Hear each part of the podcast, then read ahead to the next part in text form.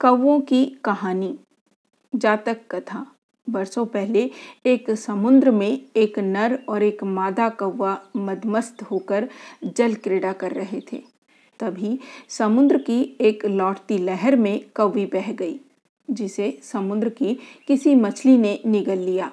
नर कौवे को इससे बहुत दुख हुआ। वह चिल्ला चिल्ला कर विलाप करने लगा।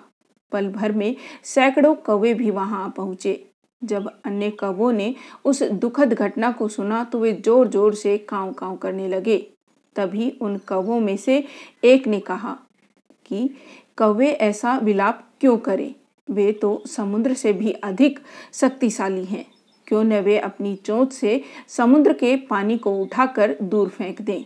सारे कौवों ने इस बात को समुचित जाना और अपनी अपनी चोंचों के द्वारा समुद्र का पानी दूर फेंकने लगे।